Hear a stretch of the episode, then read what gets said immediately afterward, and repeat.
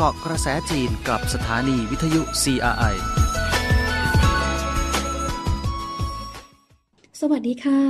ขอต้อนรับท่านผู้ฟังทุกท่านนะคะ เข้าสู่รายการเกาะกระแสจีนค่ะ วันนี้พบกับดิฉันมณีนาฏอ่อนพนานะคะ ที่เจอกันทุกวันสุดสัปดาห์ มาอัปเดตเรื่องราวข่าวสารและความเคลื่อนไหวจาก จีนนะคะ ที่วันนี้ก็มีหลายข่าวที่จะให้ทุกท่านนั้นได้ติดตาม แล้วก็รับฟังกันด้วยค่ะ มาดูกันที่สัปดาห์นี้กันหน่อยนะคะ ที่อาจจะเห็นได้ว่า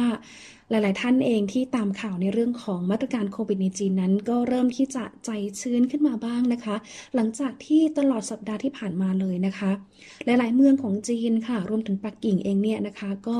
เริ่มที่จะมีนโยบายผ่อนปรนมาตรการโควิดกันแล้วนะคะ เพราะว่าเห็นได้ว่ามีการประกาศนะคะ ค่อย ๆที่จะคลายมาตรการออกมา ตั้งแต่ในช่วงต้นสัปดาห์ที่ผ่านมาเลยนะคะ เห็นได้จากวันที่ 5 ธันวาคมที่ผ่านมานะคะอของปักกิ่งเองเนี่ยนะคะก็เริ่มที่จะ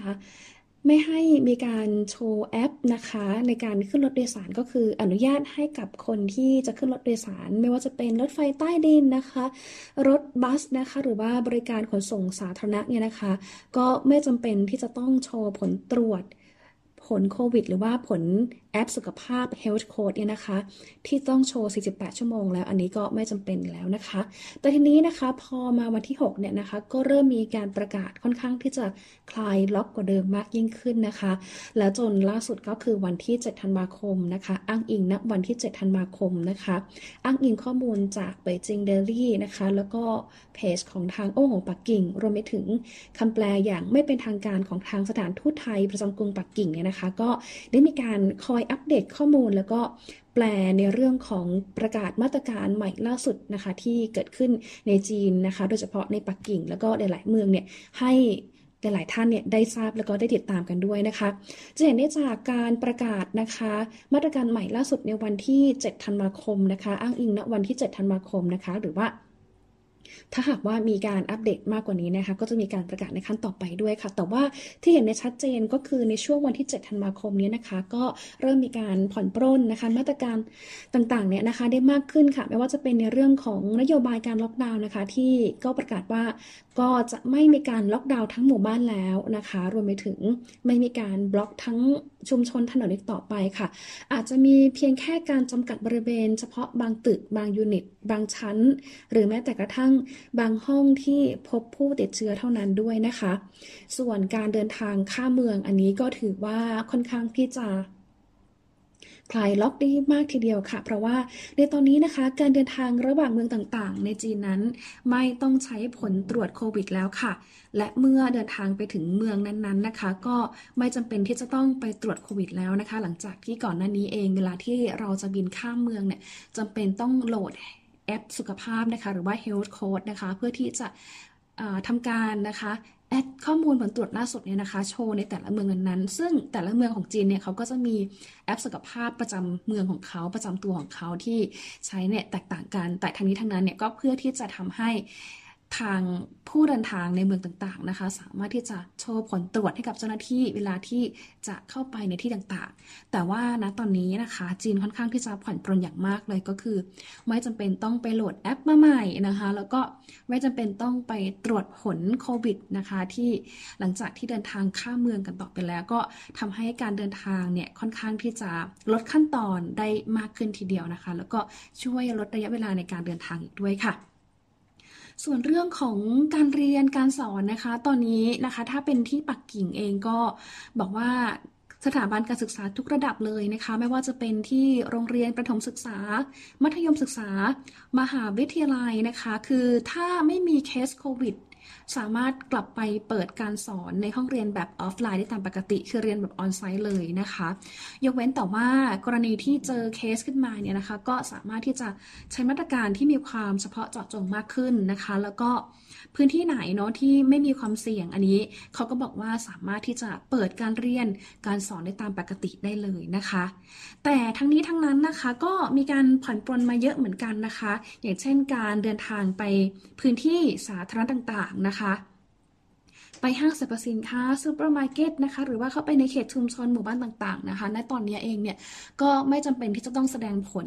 การตรวจนะคะ หรือว่า health code นะคะ ถ้าเป็นที่ปักกิ่งก็จะเรียกว่าแอป健康宝ก็คือ รหัสสุขภาพ health code นี่ละคล้ายๆกับแอปหมอชนะไทยชนะ ตอนนั้นบ้านเราที่ใหม่ ๆ ที่มีการระบาดใหม่ๆเมื่อช่วงประมาณ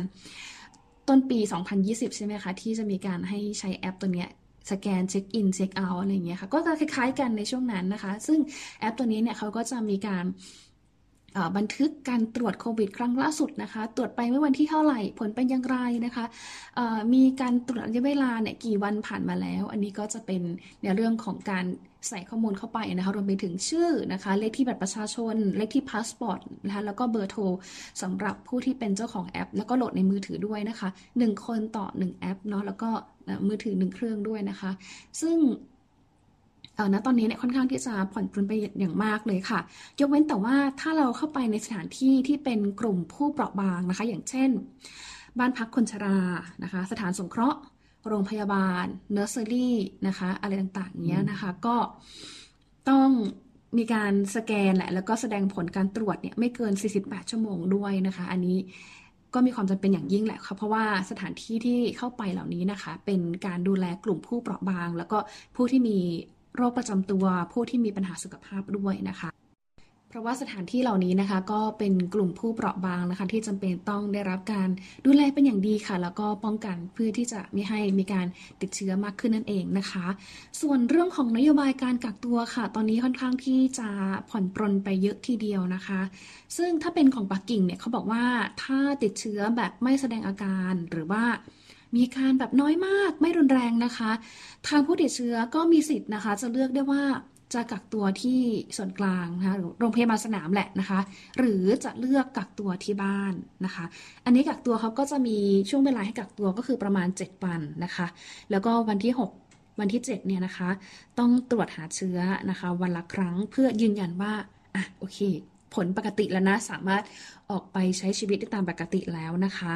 แต่ถ้าเคสไหนนะคะเป็นเคสที่ไปสัมผัสผู้ติดเชื้อหรือว่าเป็น close contact นะคะ ก็ อนุญาตให้กักตัวที่บ้านได้ค่ะนะคะ ประมาณ 5 วัน แล้วก็วันที่5เนี่ยนะคะ ถ้าผลตรวจเป็น negative หรือว่าผลตรวจปกติเลยไม่ติดเชื้อนะคะ ก็สามารถออกมาใช้ชีวิตได้ตามปกติได้เลยนะคะ อันนี้ก็เป็นมาตรการค่อนข้างที่จะผ่อนปรนกับจีนได้มากทีเดียวนะคะ ส่วนในเรื่องของนะคะการใช้วัคซีนนะคะณตอนนี้เองนะคะก็มีการเร่งนะคะฉีดวัคซีนให้กับผู้สูงอายุ นะคะโดยเฉพาะคนที่มีอายุ 60 ปีขึ้นไปอันนี้ก็มีการเร่งระดมฉีดวัคซีนกันเพิ่มมากขึ้นนะคะ ยิ่งตอนนี้นะคะถ้าท่านไหนได้ตามข่าวจีนเนาะก็จะเห็นได้ว่าจีนนะคะ เริ่มใช้วัคซีนแบบสูดดมได้แล้วนะคะ อันนี้ก็จะทำให้การให้วัคซีนนะคะ มีความสะดวกแล้วก็รวดเร็วมากยิ่งขึ้นนะคะ เพราะว่าก่อนหน้านี้เราใช้เป็นแบบฉีดเนาะทีนี้ถ้าใช้เป็นแบบสูดดมเนี่ยก็อาจจะทำให้ การให้วัคซีนเนี่ยค่อนข้างจะเร็วมากขึ้น แล้วก็ช่วงนี้เป็นช่วงหน้าหนาวด้วยเนาะถ้าจะเปิดเสื้อถกออกมาอะไรเงี้ยอุณหภูมิติดลบเนี่ยค่อนข้างที่จะ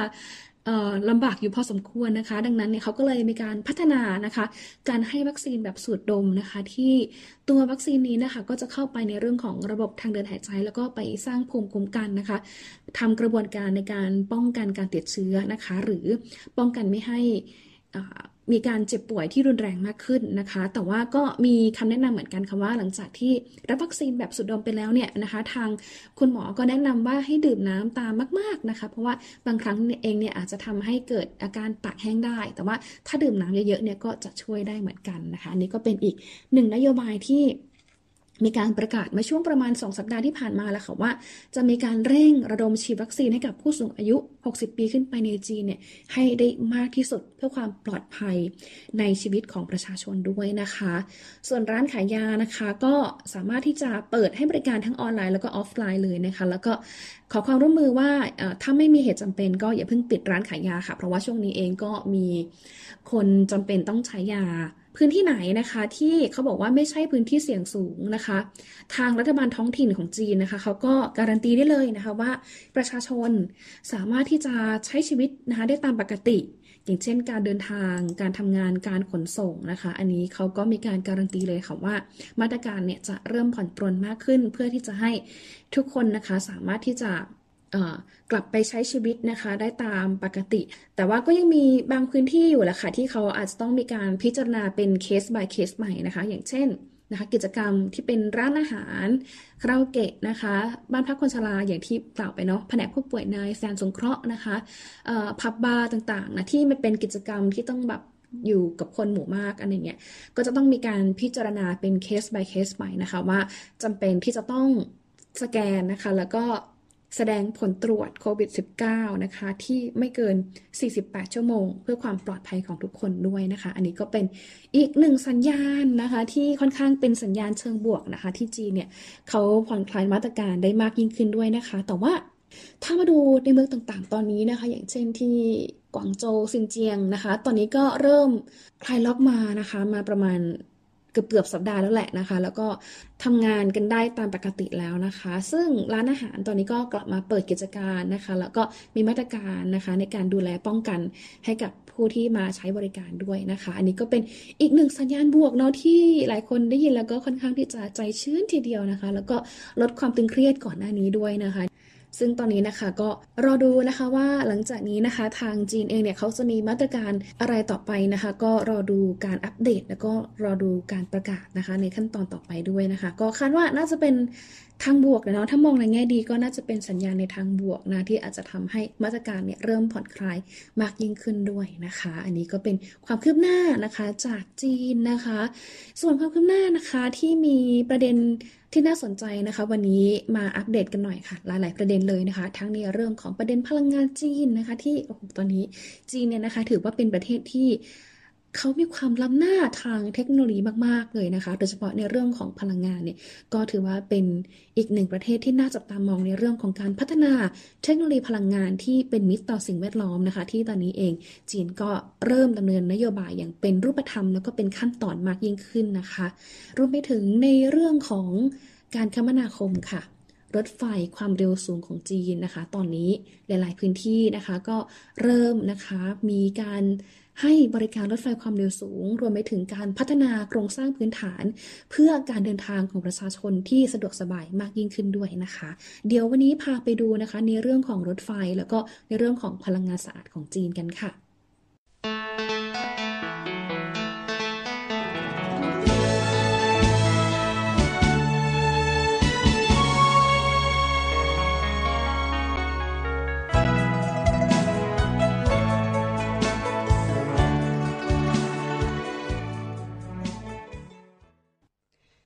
รถไฟความเร็วสูงจากหนานหนิงถึงฉงจั่ว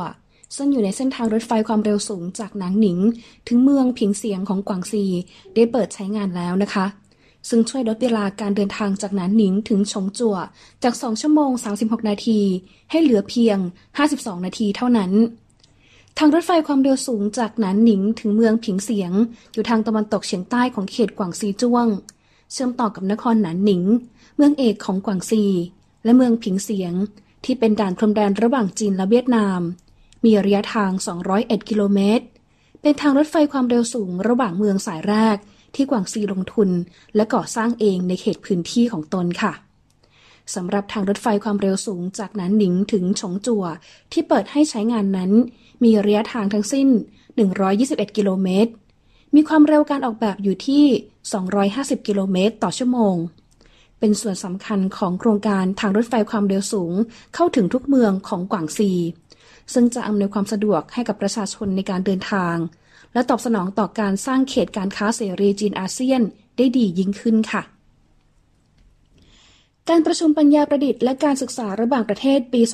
2022 ที่จัดขึ้นในรูปแบบออนไลน์ การประชุมในครั้งนี้ร่วมกันจัดขึ้น โดยกระทรวงศึกษาธิการ และองค์การยูเนสโกของสหประชาชาติ และเป็นการเปิดช่องทางการถ่ายทอดสดไปทั่วโลก หัวข้อหลักของการประชุมในครั้งนี้ก็คือนำร่องการใช้ปัญญาประดิษฐ์ของครู ส่งเสริมการอัปเกรดอัจฉริยะของการเรียนการสอน ครอบคลุมหลายประเด็น ไม่ว่าจะเป็นยุทธศาสตร์การเปลี่ยนรูปแบบการศึกษาเป็นแบบดิจิทัลด้วยปัญญาประดิษฐ์ ส่งเสริมการเรียนการสอนด้วยการใช้ปัญญาประดิษฐ์ สนับสนุนการพัฒนาของพื้นที่ห่างไกล และผู้ด้อยโอกาสทั่วโลก ซึ่งการประชุมในครั้งนี้ จะส่งเสริมการปฏิบัติตามแถลงการร่วมปักกิ่ง ที่ผ่านความเห็นชอบในการประชุมครั้งแรก รวมถึงผลงานสำคัญของการประชุมสุดยอดการปฏิรูปการศึกษาของสหประชาชาติ ส่งเสริมการแลกเปลี่ยนรูปแบบการศึกษาให้เป็นแบบดิจิทัล ตลอดจนการปฏิบัติตามข้อกำหนดการศึกษาปี 2030 ด้วยสถานีกำเนิดไฟฟ้าสูบน้ำกักเก็บพลังงานแห่งแรกในเขตอ่าวใหญ่ นี่เป็นสถานที่กำเนิดไฟฟ้าแบบสูบน้ำเพื่อกักเก็บพลังงาน แม่น้ำลั่งเจียง เมืองเจ้าชิงของมณฑลกวางตุ้ง เป็นสถานีกำเนิดไฟฟ้าแบบสูบน้ำแบบเปลี่ยนความเร็ว เพื่อกักเก็บพลังงานแห่งแรกในเขตอ่าวใหญ่ หรือว่าอ่าวกวางตุ้งฮ่องกงและหมาเก๊าโดยเริ่มก่อสร้างที่เมืองเจ้าชิง โดยมีกำลังการผลิตติดตั้งอยู่ที่1ล้าน2แสนกิโลวัตต์ และจะติดตั้งเครื่องกำเนิดไฟฟ้าระดับ3แสนกิโลวัตต์4เครื่อง รวมถึงเครื่องกำเนิดไฟฟ้าที่เปลี่ยนความเร็วได้ที่จีนพัฒนาเองอีกหนึ่งเครื่อง โดยลงทุนทั้งสิ้นประมาณ 8,600 ล้านหยวน หรือราวๆกว่า 43,200 ล้านบาท ซึ่งวางแผนว่าจะผลิตไฟฟ้าได้ในช่วงปลายปี 2025 การออกแบบและการผลิตหน่วยเครื่องสูบน้ำเพื่อกักเก็บพลังงานนั้น เป็นส่วนที่ซับซ้อนที่สุดในอุตสาหกรรมการผลิตไฟฟ้าพลังน้ำโดยเจ้าหน้าที่ต้องออกแบบสถานีแห่งนี้ ภายใต้ภารกิจที่ท้าทายหลายอย่าง ทั้งการทดลองวัสดุ การวิจัยคุณสมบัติทางกลศาสตร์ และการทดลองการวิจัยด้วยโมเดล ซึ่งก็คาดว่าอ่าวกวางตุ้ง ฮ่องกง หมาเก๊า จะมีกำลังการผลิตติดตั้งของไฟฟ้าการกักเก็บน้ำจะเพิ่มสูงขึ้นถึง 20 ล้านกิโลวัตต์ ภายในปี 2030 ค่ะ ครบรอบหนึ่งปีการเปิดทางรถไฟจีนลาว ขนส่งผู้โดยสารกว่า8ล้าน5แสนคน และสินค้ากว่า 11 ล้าน2แสนตัน ในการถแถลงข่าวครบรอบหนึ่งปี การเปิดทางรถไฟจีนลาว ที่จัดขึ้นที่นครคุนหมิงมณฑลยูนนาน โดยประกาศว่าในช่วงหนึ่งปีที่ผ่านมา ทางรถไฟจีนลาวนั้น ได้ขนส่งผู้โดยสารกว่า8ล้าน5แสนคน และสินค้ากว่า 11 ล้าน2แสนตัน นับว่าได้ยกระดับทั้งในเชิงปริมาณและคุณภาพ ทั้งยังแสดงเห็นถึงผลสำฤทธิ์ของช่องทางทองคำที่ชัดเจนขึ้นทุกวัน ปัจจุบัน ทางรถไฟจีนลาวส่วนที่อยู่ในจีนนั้น ใช้แผนการเดินทางที่ต่างกันในแต่ละวัน เพื่อเพิ่มหรือลดจำนวนรถไฟแบบไดนามิก ตามรูปแบบของผู้โดยสารในแต่ละวัน ทั้งในช่วงพีคและในวันหยุดสุดสัปดาห์ด้วย ในขณะเดียวกัน ก็ได้เปิดตัวตัวแบบ 20 เที่ยวต่อ 90 วัน เพื่อตอบสนองความต้องการการเดินทางของผู้โดยสารที่ต่างกันออกไป สำหรับรถไฟจีนลาวนั้นเปิดให้บริการเมื่อวันที่ 3 ธันวาคม ปี 2021 มีระยะทางรวม 1,035 กิโลเมตร โลจิสติกดิจิทัลของจีนนั้นได้เตรียมเข้าสู่ช่วงเวลาแห่งโอกาสการพัฒนา สมาพันธ์โลจิสติกและการจัดซื้อของจีนได้เผยแพร่ รายงานการพัฒนาโลจิสติกดิจิทัลของจีน ปี 2022 เนื้อหาระบุว่าด้วยการกำหนดยุทธศาสตร์ทางด้านเศรษฐกิจดิจิทัลของจีน และการเปลี่ยนแปลงทางดิจิทัลภาคธุรกิจของจีน ภายใต้สถานการณ์การแพร่ระบาดได้เปลี่ยนแปลงอย่างมากทำให้ธุรกิจโลจิสติกเดินหน้าพัฒนาระบบดิจิทัลอย่างรวดเร็วมากขึ้น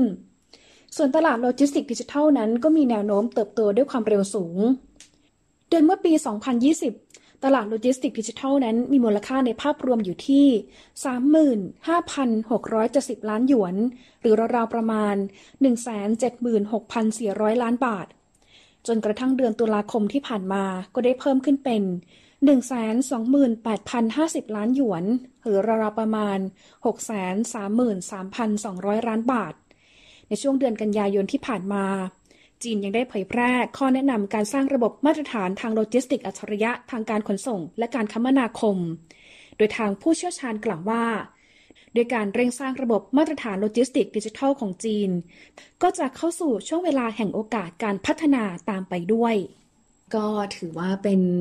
หนึ่งข่าวคราวอัปเดตความเคลื่อนไหวของจีนนะคะ ที่เกิดขึ้นในรอบสัปดาห์นี้นะคะ ไม่ว่าจะเป็นในเรื่องของมาตรการโควิด ที่ผ่อนปลนมากยิ่งขึ้นนะคะ ในเรื่องของเทคโนโลยี การคมนาคมนะคะ รวมไปถึงความก้าวหน้าทางแวดวงวิทยาศาสตร์ แวดวงอวกาศนะคะ ที่ทีมภารกิจสันโจ14 นะคะ เดินทางกลับสู่พื้นโลกได้อย่างปลอดภัยนะคะ แล้วก็ก่อนกลับเนาะก็ไปเซฮายทักทาย มีโอกาสต้อนรับเพื่อนๆ จากภารกิจสันโจ15 ที่กำลังขึ้นไปปฏิบัติหน้าที่ที่สถานีอวกาศเทียนกงของจีนอยู่ในขณะนี้นะคะ ก็เป็นกำลังใจให้กับทีมสันโจ15 นะคะ ได้ปฏิบัติภารกิจ ในห้วงอวกาศต่อไปด้วยนะคะ ทั้งหมดนี้คือข่าวคราวความเคลื่อนไหวอัปเดตจากจีนนะคะ แดนมังกรค่ะ ก็จะมาอัปเดตให้กับทางท่านผู้ฟังได้ รับฟังกันนะคะ ทุกสุดสัปดาห์เลยนะคะ วันนี้นะคะต้องลาไปก่อนหมดเวลาแล้วนะคะ ดูแลสุขภาพกันด้วยนะคะ ขอบพระคุณและสวัสดีค่ะ